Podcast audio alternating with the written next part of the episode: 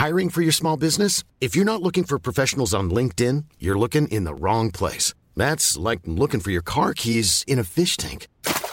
LinkedIn helps you hire professionals you can't find anywhere else, even those who aren't actively searching for a new job but might be open to the perfect role. In a given month, over 70% of LinkedIn users don't even visit other leading job sites. So start looking in the right place. With LinkedIn, you can hire professionals like a professional. Post your free job on linkedin.com slash people today. Amazon Business honors Jill Lau, Chief Procurement Officer of Global Network Bank. Last week, Jill saved big and used Amazon Business to help her team buy 327 headsets. Now Bob can keep his conversations to himself. Wait, am I still on speakerphone? With business buying easier than before, Jill now uses her extra time to focus on growing something big. Buy smarter, dream bigger. Visit Amazon Business, your partner for smart business buying. Hang it up, Bob.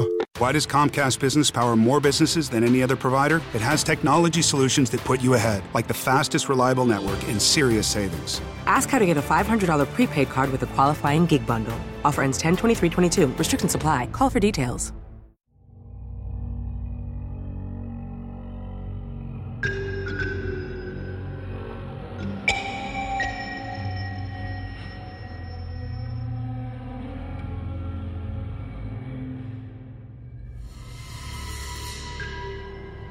Kumusta po, Sir Jupiter? Sana po ay mapili niyo ang kwentong kababalaghan na mula sa totoong karanasan ng nanay ko noong kabataan niya. Itago ko na lang po siya sa pangalang Susi, panganay sa apat na magkapatid. Lahat po sila ay babae. Nakatira sa bukid sa isa sa mga lungsod ng Leyte. Siyam na taong gulang si mama noon nang maranasan ang kakilakilabot na karanasang iyon. Dahil sa panganay sa magkakapatid si mama, siya ang inaasahan sa mga gawaing bahay. Siya rin ang katuwang sa pag-aararo sa palayan ng kanyang ama, ang lolo ko na si Lolo Berting. Medyo istrikto si Lolo kaya takot si mama sa kanya. Isang hapon, inutusan siya ni Lolo na kunin ang kalabaw sa ilog para itali sa punong malapit sa kanilang bahay. Bilin ni Lolo na huwag siyang aabuti ng dilim sa daan dahil magluluto pa ng hapunan. Buntis raw noon si Lola at maselan ang pagdadalang tao nito. Madilim na, ngunit di pa nakauwi ng bahay si mama, kaya naisipan ng lolo na sunduin na lang siya. Habang nagkasalubong sila sa daan, kitang-kita sa mata ni lolo ang galit. Malayo pa lang ay isinisigaw na nito sa pangalan ni mama. Susi! Susi! Bakit ang tagal mo umuwi? Patawad po tay, naglaro lang po ako saglit sa ilog. Nilubos na raw ni mama ang pagkakataon. Naglaro siya dahil minsan lang niya itong magawa. Hindi niya ma-enjoy ang buhay ng isang bata dahil sa dami ng trabahong ibinibigay sa kanya ng mga magulang niya. Pero hindi raw tinanggap ni Lolo ang paliwanag niya dahil makitid ang pag-iisip nito. Biglang hinablot ni Lolo ang tuyong sanga na nakabagsak sa lupa at walang pagdadalawang isip na inihampas ito kay Mama. Tinamaan ang ulo ni Mama na tumulo ang dugo mula sa natamong sugat. Dahil sa nangyari, umiyak siya at tumakbo pa uwi ng bahay. Nagkatroma siya dahil sa nangyari. Hindi naman daw kasi nananakit si Lolo, puro galit lang. Pero nung araw na yun, pinagbuhatan na siya ng kamay. Nang nakarating sa bahay, agad siyang pumasok sa silid. Humagulgul siya para ilabas ang takot at sama ng loob na naramdaman. Narinig raw ni Lolo ang kanyang pag-iyak kaya pinuntahan siya sa kwarto. Galit raw na humahangos si Lolo. Hinanap niya agad si Mama upang disiplinahin. Pumunta siya sa kwarto at hinagilap si Mama pero hindi niya nakita. Hinanap niya rin sa buong bahay pero hindi nakita si Mama. Makalipas ang ilang oras ng paghahanap, kumalma si Lolo. Napalitan ang galit niya ng pag-aalala. Nagsimula nang magtanong si Lola kung ano ang nangyari, kaya ikinwento ni Lolo kung bakit siya nagalit. Nagtaka rin si Lola kung bakit nawala si Mama. Naisip niyang tumakas si Mama dahil nakauwi na si Lolo. Pero dahil nag-alala na sila, nagpasya silang bukas na hanapin si Mama. Baka raw nakitulog sa mga kaibigan. Kinabukasan bago pa sumikat ang araw, umalis na agad si Lolo para hanapin si Mama. Kung saan-saan siya nagpunta pero hindi niya makita si Mama. Kung sino-sino na ang tinanong pero walang nakakita. Isang lugar na hindi pa niya napuntahan ang taniman ng kamote. Habang papunta siya roon, naaninag niya ang kulay ng tela na katulad ng suot ni Mama, nahalo sa dahon ng kamote. Kinakabahan na si Lolo kung ano-ano ang tumatakbok sa isip niya. Mabilis niyang nilapitan ang mga kamote at hinawi ito. Nakita niyang naroon si Mama nakagapos sa mga kamote. Napahagulgul si Lolo at sobrang nagsisisi. Niyakap niya si Mama kasabay ng paghingi ng tawad. Habang hawak niya ang kamay, napansin ni Lolo na mainit pa ito kaya inisip niya na buhay pa si Mama. Nagmamadali si Lolo na iuwi sa bahay ang katawan ni Mama biglang nag-iyakan sina Lola at mga kapatid ni Mama nang makita siyang walang malay. Dinala agad ni Lolo sa ospital si Mama para maisalba pa. Pero idiniklara ng doktor na patay na siya dahil wala na raw siyang pulso. Nagmakaawa si Lolo sa doktor na buhayin pa si Mama umiiyak niyang sinasabi na hindi pa ito patay. Naisip raw ni Lolo na baka naengkanto si Mama dahil uso noon ang pangunguha ng mga tao lalo na ang mga bata. Walang nagawa si Lolo. Inuwi niya ang labi ni Mama sa bahay at pinaglamayan ito. Isang linggo na ang lamay pero nagtataka si Lolo dahil hindi raw naaagnas ang katawan ni Mama. Hindi naman ito naimbalsa mo dahil wala silang pera. Isang buwan na ang lumipas at walang pagbabago kay Mama. Lalong tumindi ang suspetsa ni Lolo na naengkanto si Mama kaya ipinaalam niya ito sa kanyang ama na may alam sa panggagamot sa pamamagitan ng sulat. Mabilis na dumating si Lolo Jose, ang ama ng lolo ko. Ibinalita ni Lolo Jose na humihingi nga raw si mama ng tulong sa kanyang panaginip.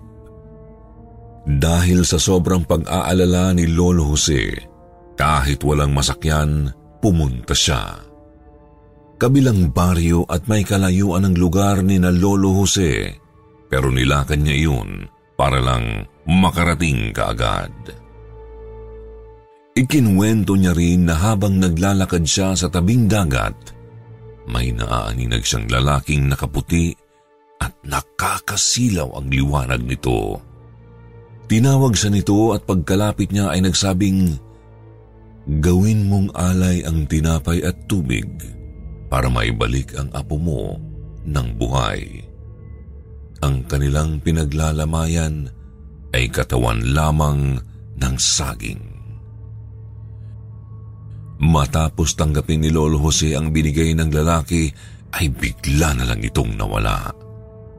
Nagmamadali nilang inilatag ang alay.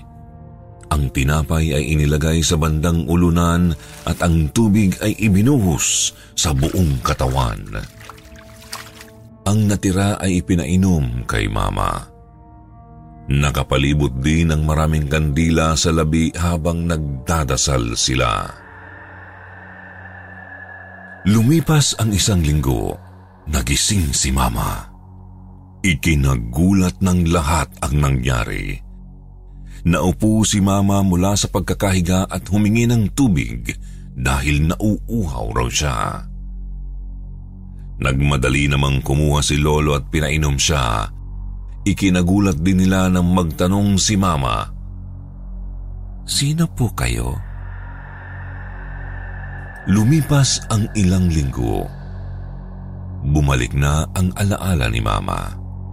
Tinanong na rin siya ni na Lolo kung ano ang nangyari sa kanya.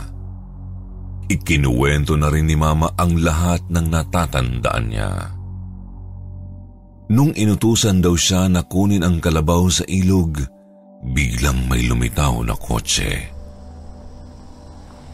Nakasakay ang isang babae at isang lalaki. Pinasasakay siya pero tumanggi siya dahil magagalit daw ang tatay niya. Nang pumasok daw siya sa kwarto, lumitaw ulit ang kotse. Tumagos ito sa dingding ng bahay inaya siya ng babae na sumama sa kanila. Dahil nakitang galit si Lolo, sumama siya sa kanila.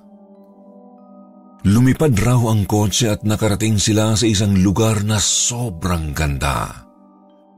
Pinasyal sa roon, makikinang na puro kristal at ginto ang makikita sa paligid.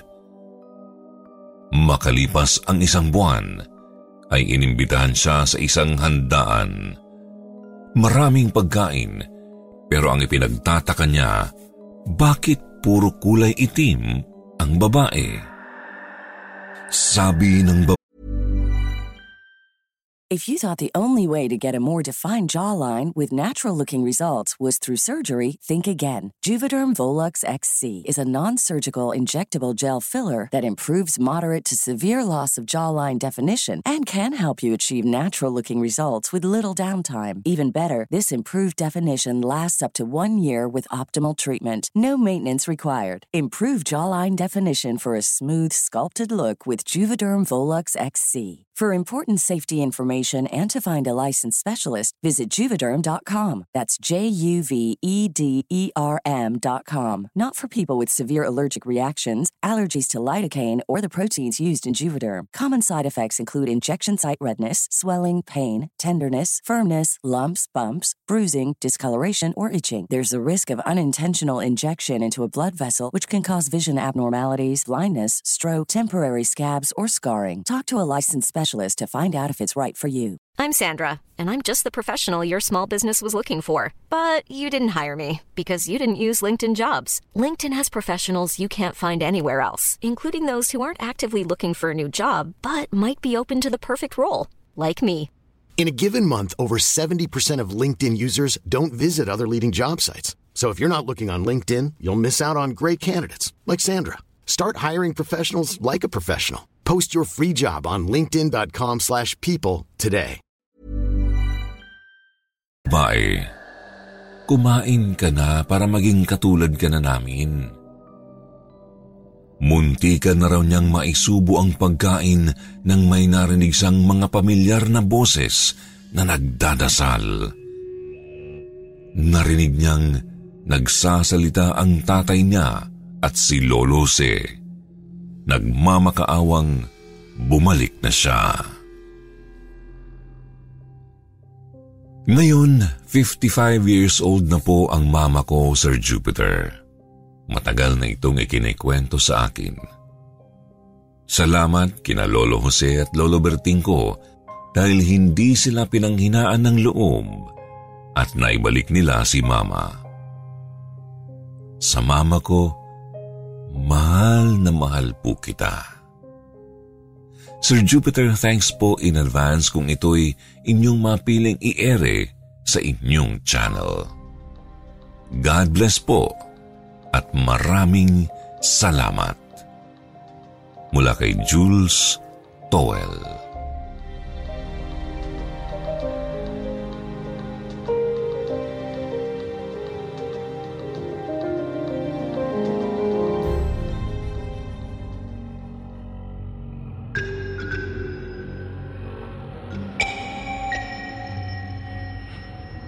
Aswang sa Sayawan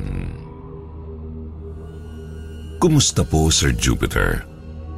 Sana po'y muling mapili at maitampok ang karugtong ng totoong karanasan ng kwentong kabalaghan at katatakutan ng aking ina. Ako po ulit ito, si Jules. Lumipas ang ilang taon matapos ang nangyari sa kanya nung bigla siyang nawala dahil kinuha siya ng mga engkanto. Ngayon, dalaga na silang apat na magkakapatid. Itago na lang natin sila sa pangalang Josie, pangalawa sa magkakapatid, 14 years old. Sheila, pangatlo, 13 years old. At ang bunso ay si Jessin, 12 years old. Si Mama naman ay 15 years old na, isang taon lang ang agwat ng mga edad nila. Ang kwentong ito ay tungkol naman sa karanasan nila sa aswang. Dahil sa bukid sila nakatira, talamak ang ganitong kwento at pangyayari, mga totoong karanasan. Dahil dalagitan na sila, Nahihilig na rin sila sa sayawan lalo na't pag may piyesta sa katabing sityo. Si mama ko lang ang hindi mahilig dahil siya ang pinakamaliit sa mga kakapatid kaya mahiyain siya. Nung araw na yun ay nagpaalam sila sa kanilang mga magulang at pinayagan naman sila. Ayaw sanang sumama ni mama dahil nahihiya nga siya pero dahil siya ang panganay, pinilit siya ni Lolo Berting na samahan ang mga kapatid niya lalo pat gabi na. Nang gabing iyon ay umalis na sila. Madilim dahil wala pang kuryente sa kanilang sityo. Ngunit sa kabilang sityo ay mayroon na. Sulu ang ginagamit nilang tanglaw sa daan. Habang naglalakad sila, nakaramdam si Mama na parang may sumusunod sa kanila. Pero ang tatlo niyang kapatid ay parang hindi nakakaramdam. Parang may malaking ibon daw na palipat-lipat ng puno para dumapo. Dahil sa sobrang tuwa nila sa sayawan, dire-diretso lang ang lakad ng tatlo. Pero si Mama ay nangangamba na. Nang makarating na sila sa sayawan ay walang sinayang na minuto ang tatlo niyang mga kapatid. Sumampa agad sa sayawan para makasayaw. Habang nagsasayaw ang magkakapatid, si Mama ay nakaupo lamang sa isang tabi. Nakatingin lang sa kanyang mga kapatid na nag-e-enjoy sa pagsasayaw. Kahit anong pilit ng mga kapatid niya ay ayaw talaga ni mama na sumayaw dahil ikinahihiya niya ang kanyang height. Lumipas ang mga oras habang nanonood lang siya sa mga nagsasayawan. May napansin siya sa may kalayuan. Madilim doon at mapuno pero may naaaninag daw siyang tao pag tumatama ang ilaw sa parteng iyon. Saktong medyo malakas ang ilaw na tumama sa gawing iyon kaya kitang-kita niya yung taong nagtatago sa likod ng puno. Nang hilakbot si mama sa kanyang nakita dahil nanlilisik ang pulang mata nito at naglalaway habang nakatingin sa kanya. Nang oras na yun ay kinakabahan na siya hindi na mapakali. Dali-dali niyang sinabihan ng mga kapatid na uuwi na sila. Pinagpawisan na ng malamig ang buo niyang katawan dahil sa sobrang kaba. Buti na lang pumayag agad ang mga kapatid niya na umuwi na dahil natakot rin sila sa ikinuwento ni Mama. Naghanap agad sila ng mga tuyong sanga ng niyog na gagawing sulu habang naglalakad. Habang binabaybay nila ang daan sa palayan, ay may naririnig silang malakas na pagaspas ng malaking ibong palipat-lipat sa mga puno. Umaalingaw-ngaw ang ingay nito sa paligid na kagaya ng wakwak. Para maibsan ang kaba nila, isa sa mga kapatid ni Mama ay pabirong sumigaw ng, Malaki naman ang ano mo! Mas lalo raw nang wala ang ibon dahil sa ginawa ng kapatid ni Mama. Bigla raw namatay ang sulo nila. Mabuti na lang ay malapit na sila sa bahay. Kumaripas sila ng takbo papasok ng bahay dahil sa sobrang takot at kaba. Nakalimutan ni Mama na isara ang lock ng pinto ng kusina. Dali-dali siyang pumasok sa kwarto nila. Maya-maya pa'y may narinig siyang bumagsak sa tapat ng bahay nila. Inisip niyang isa lang itong bunga ng nyog na bumagsak. Tahimik na ang paligid. Nakatulog agad ang mga kapatid ni Mama dahil sa pagod. Maya-maya ay may narinig siyang naglalakad ng paikot sa labas ng kanilang bahay habang humuhuni na parang malaking ibon. Kinabahan na raw si Mama. Naalala niyang hindi nakalak ang pinto sa kusina Biglang lumangit-ngit ang pinto na parang may nagbubukas nito. Sinilip niya ito at kitang-kita niyang dahan-dahang pumapasok ang mahaba at matutulis na kuko. Maya-maya pa ay sumunod niyang nakita ang kalahating katawan ng aswang. Napasigaw siya ng sobrang lakas nang makita na niya ang mukha ng aswang. Namumula ang mga mata nito at sobrang talim kung tumingin sa kanya at naglalaway ang bibig na may matatalas ng ngipin. Napasigaw raw si mama ng malakas. Tay! Nay! May aswang! Pagkatapos ay hinimatay raw siya. Kinabukasan ay nagtanong raw si Mama kung ano ang nangyari sa aswang. Sabi raw ni Lolo Berting, kumaripas raw ng alis ng habulin niya ito ng machete. Matapang si Lolo Berting. Hinabol pa raw niya sa labas ng bahay ang aswang. Pinagtataga ang mga puno ng saging para makita ito pero hindi na raw nagpakita ang aswang. Marahil daw ay natakot sa dala ni Lolo na mahaba at matalas na machete. Sinabihan rin si mama ni Lolo na sa susunod ay wag nang aalis kapag hindi siya kasama. Muli maraming salamat po Sir Jupiter kung maitampok ito sa inyong YouTube channel. God bless po sa inyo.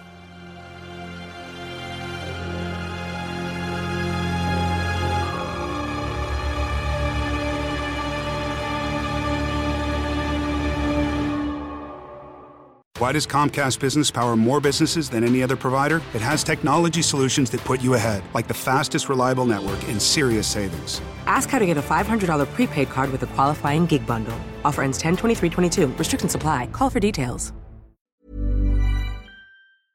Imagine the softest sheets you've ever felt. Now imagine them getting even softer over time. That's what you'll feel with Bowl and Branch's organic cotton sheets. In a recent customer survey, 96% replied that Bowl and Branch sheets get softer with every wash. Start getting your best night's sleep in these sheets that get softer and softer for years to come. Try their sheets with a 30-night guarantee. Plus, get 15% off your first order at bowlandbranch.com. Code BUTTERY. Exclusions apply. See site for details.